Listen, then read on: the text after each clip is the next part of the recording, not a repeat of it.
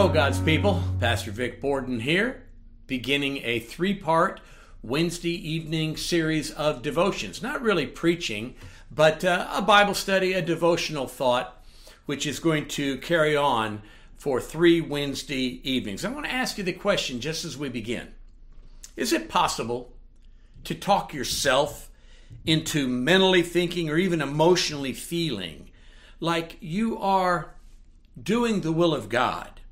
When you're actually not? Can you be self deceived? Well, of course, the answer is yes, yes, a million times yes. A follower of Christ can absolutely be living outside of the will of God and can justify or rationalize or alibi or blame shift or any number of things for a season. But there's a particular aspect of every human being's being, which will not allow us to get away with rebelling against God. That is, get away indefinitely. And it's called the conscience.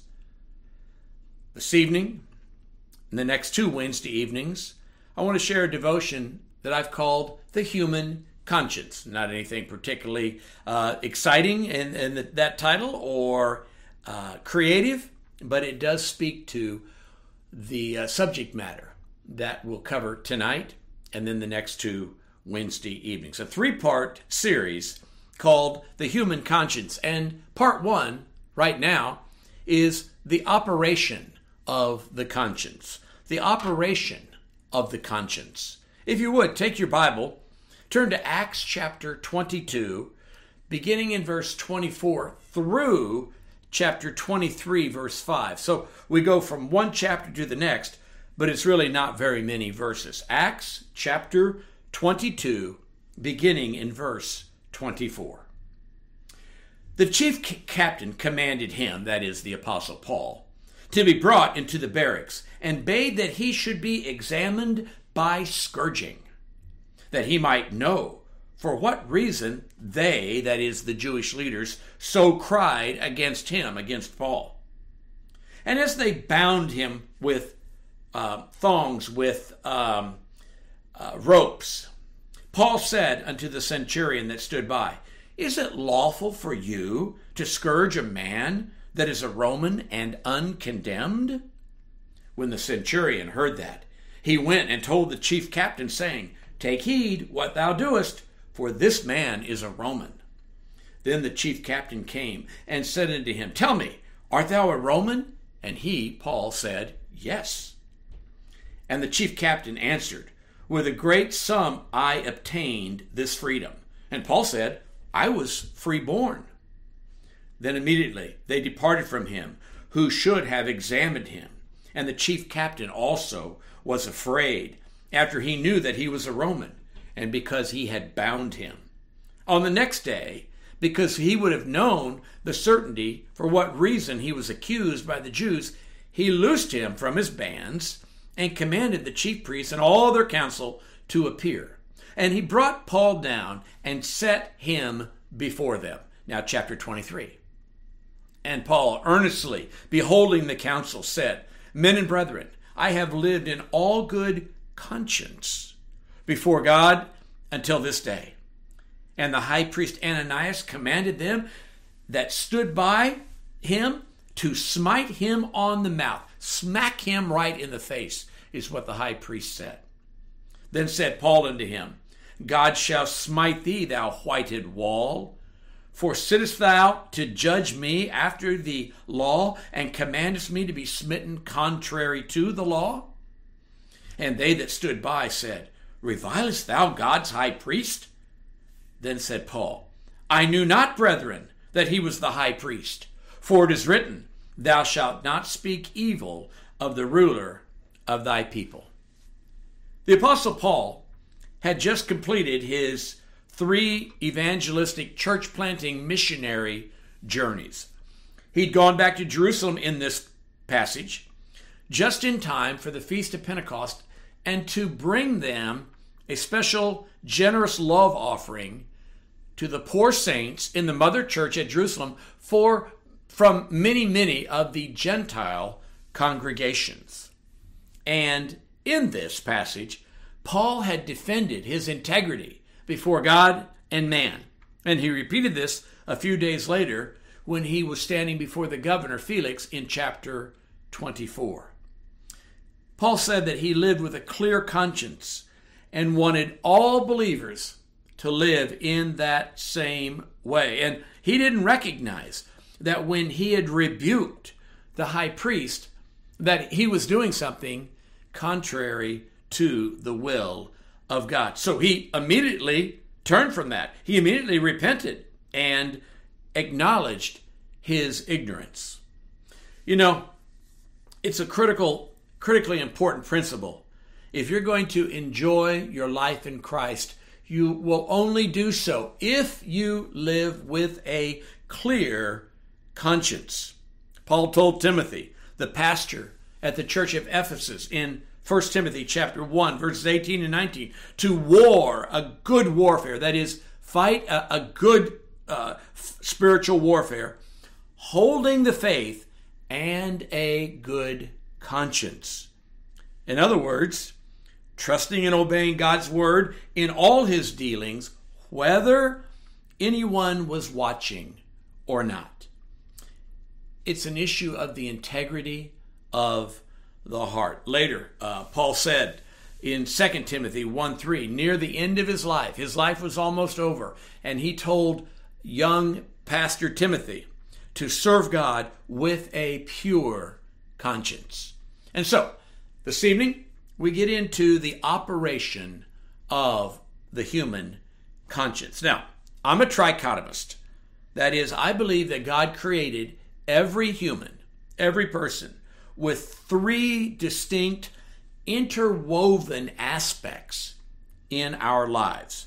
Namely, we are body, soul, and spirit. I am body, soul, and spirit. Now, the reason we can know that is Paul prayed for the Thessalonians in 1 Thessalonians 5:23 that quote their whole spirit, soul, and body be preserved blameless unto the coming of our Lord Jesus Christ. So we very clearly see that believers, as Paul was addressing the Thessalonians, have three distinct aspects of their beings. In fact, Hebrews 4:12 makes a distinction about the operation of the word of God on the conscience when it says that uh, it is a function of God will divide soul and spirit. It uses that illustration and, and if there wasn't any distinctive between soul and spirit, that is, if it was one unit, then uh, there wouldn't be this specificity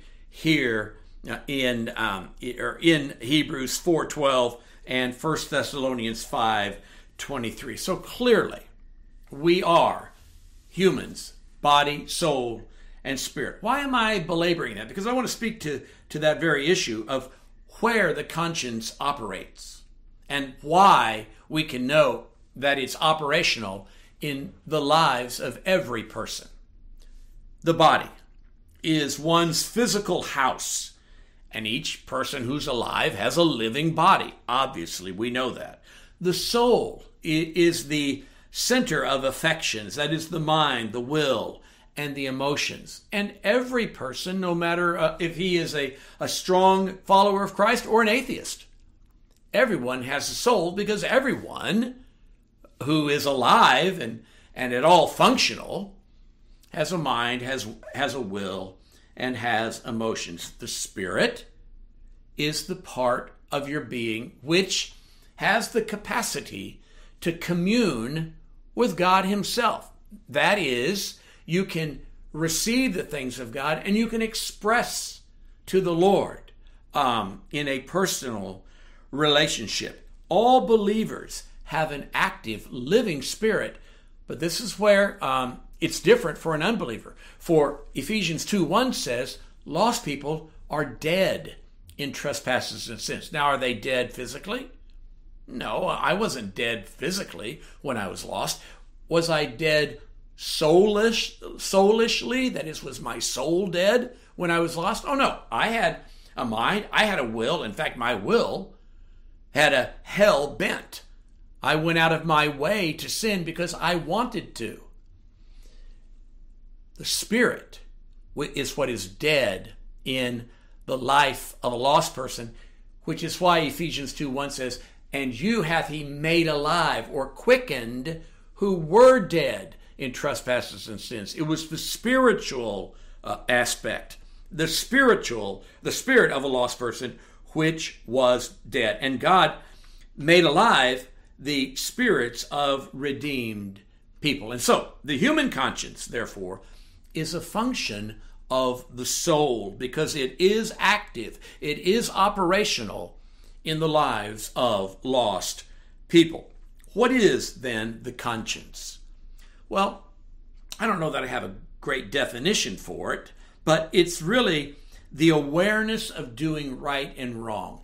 It's the referee in one's uh, inner being, that small inner voice which makes judgment calls. And the reason that we can know that a lost person has a functional soul is because he or she can sense when that inner voice is being suppressed or when that person is responding uh, to the promptings of one's conscience. I can remember as a teenager, I didn't come to know the Lord, Jesus, until I was 20 years old.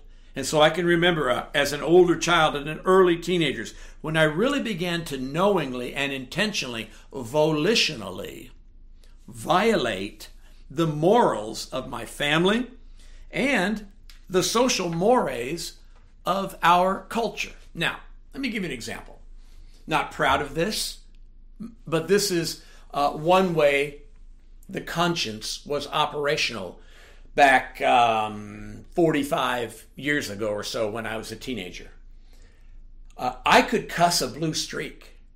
I could I could uh, let out a string of vile words if I was prompted to, if I was um, provoked to. But I was careful, tried to always be careful that there wasn't an authority figure, uh, there wasn't a, a, a little old lady standing by, or something like that. Now, why? It wasn't because I was honoring God or not honoring God. It was because my conscience, trained or educated by social mores, what was appropriate, told me how I should operate and how I shouldn't operate, uh, which is why John MacArthur, in his book, The Vanishing Conscience, one of the reasons we know that the, the conscience, the collective corporate conscience of America is vanishing, is that lost people can just let out vile language in anyone's presence and seemingly not mind. The conscience has been so repressed, so suppressed, that it's hardly even speaking to some folks in various ways. And so, a lost person senses uh, propriety, even if he or she doesn't uh, acknowledge it or want to follow it. Again, MacArthur in his book, The Vanishing Conscience, says this The conscience is generally seen by the modern world as a defect which robs people of their self esteem. Far from being a defect or a disorder, however, our ability to sense our own guilt is a tremendous gift from God. He designed the conscience into the very framework of the human soul. MacArthur adds multitudes today respond to their conscience by attempting to suppress it, overrule it, or silence it. You see, the human conscience is a gift from God in an analogous way, similar to when you put your hand on a hot stove, you immediately recoil because your nerve endings sense the burn and the potential injury. And so you pull away from that. It's a warning system.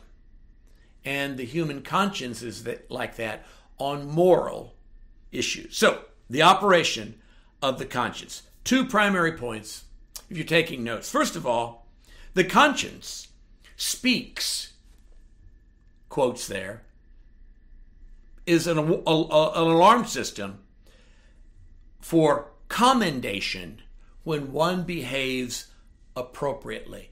Your conscience can commend what you have done or what you turn away from doing if it is um, if it has sounded that alarm. And that's what happened with Paul. Uh, he told the Sanhedrin council, he didn't say, I'm sinless, I didn't do it, or he deserved it, or anything like that. He responded to the light that was given to him. He was ignorant, and then he admitted his guilt. Um, he recognized that he shouldn't do what he had done with the high priest, even though the high priest did that which was inappropriate. So we see in our text that Paul was maintaining the clear conscience. Um, he redressed it, humbled himself, and said he should not, in so many words, said he should not have done that. Peter spoke, the Apostle Peter, of having a clear conscience relative to one's testimony. Listen, it says in 1 Peter 3 16, which immediately follows verse 15, which says, Be ready to always to give an answer to anyone who asks you of the reason of the hope that's in you. Be ready to witness for Christ in a, with a moment's notice. And then the very next verse, it says, having a good conscience, that whereas they speak evil, evil of you as evildoers, evildoers will do that, they may be ashamed that falsely accuse your good behavior in Christ. In other words, you maintain a good conscience so that when coworkers and family and neighbors hear your witness, hear your testimony of faith in Christ, even if they were to accuse you of being a hypocrite, uh, of being uh, holier than thou, their own consciences would accuse them because they really know better. They know that you are genuine if you are maintaining a clear conscience. And so the conscience speaks commendation, it commends you when you behave appropriately. So we see right here that the Apostle Paul blew it, but immediately he maintained a clear conscience as soon as that came to his attention. And then, secondly, the conscience speaks condemnation when one behaves inappropriately. When we sin, the conscience screams at us. It's, it's possible for a person to become so accustomed to sinning and so used to hearing the conscience um, calling him or her out like a referee does that one can muffle it and can even suppress it to the degree that Paul told Timothy. It's interesting, four or five times with Timothy, he kept saying to that young pastor, maintain a clear conscience, maintain a pure conscience. Well, in 1 Timothy 4 2, he says, There are those who have their conscience seared with a hot iron. It, it's kind of like when you take a steak a, a, beef, a, a sirloin steak, and you don't want it to be dry. You want it. You want to keep the juices in. You will sear it on all sides so that the juices stay in and cannot get out. Well, similarly, when one sears his or her conscience, the accusing nature does not get out. It's seared, uh, it's deadened to a, a great degree. And it's not just a believer who has an active conscience. Romans 2 teaches that lost people have God's law written on their hearts. And folks, we know that because everyone innately knows murder is wrong and, and thievery is wrong and lying is wrong. And, and, and just think about your two year old child or grandchild, three year old. When that child does something wrong, he or she tries to hide. I can remember one of my children at about age 18 months would steal the bottle of formula of the younger sibling who was a who was a baby. No wonder that child couldn't put on any weight. and take that bottle and go and hide and drink that formula. Why go and hide? Why not parade it in front of everyone? Because the conscience was accusing that one. It condemns when we behave inappropriately, which is why every person, I'm convinced, already knows of the sanctity of human life. We would be outraged if someone was put to death, or we ought to be outraged if someone was put to death, unless it were for a just, righteous cause, i.e., capital punishment for murder or something of the sort. Which is why when a baby is uh, aborted, everyone knows that that is immoral because Psalm 139:14 says, "And that my soul knoweth right well." That is the sanctity of human life. My soul knows right well. My conscience commends me when I stand up for the sanctity of human life and it condemns me if I were not to, to stand up for the sanctity of human life. In his book, Rediscovering Holiness, J.I. Packer wrote An educated, sensitive conscience is God's monitor. It alerts us to the moral quality of what we do or plan to do.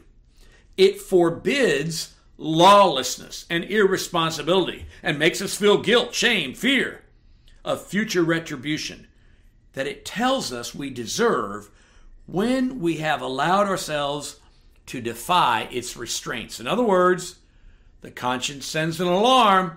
I go ahead and violate that, and there is a sense of fear of retribution, consequences, basically. Satan's strategy is to corrupt, desensitize, and if possible, kill our consciences.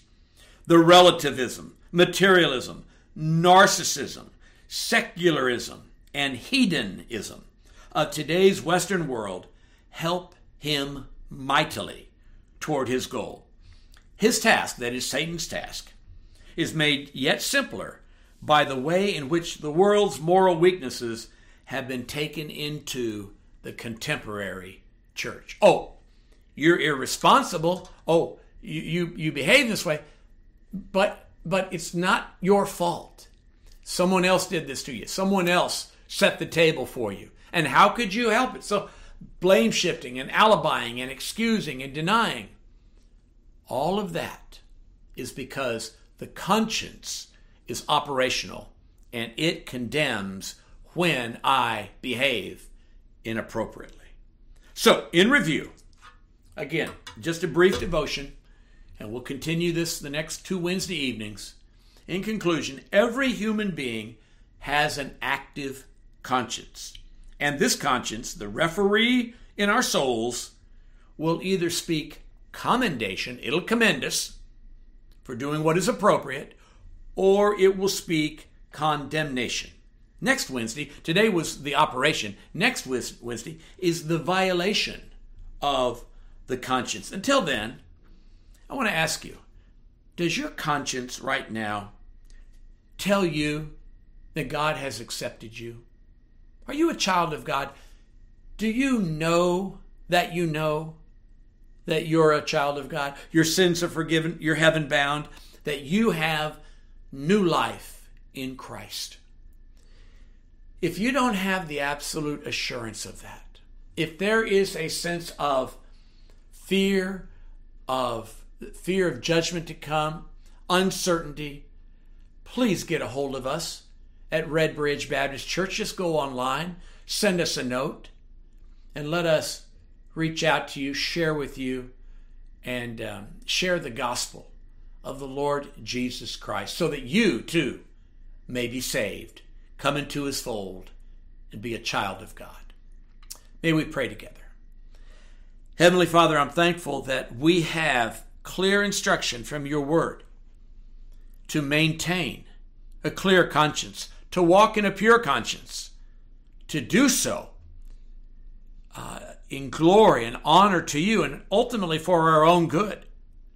And Lord, any who are listening who don't know you and have the accusing conscience saying you've broken the law, you've not honored God, you don't know Him, you're not forgiven. Lord, would you uh, make alive that person, that spirit, to turn to you in repentance from sin and faith in the Lord Jesus Christ and, and be saved, even in this moment. And for the children of God, Lord, that you would, like we saw with the Apostle Paul, immediately confess and turn from known sin and have a brand new, fresh walk with you, even beginning right now. We're thankful for the operation of your Spirit in our hearts. And so, Spirit of God, turn on the searchlight, reveal what wicked way there might be in us, and lead us in the way everlasting. For your glory, for our good, Lord Jesus, we do pray. And all God's people said, Amen. God bless you.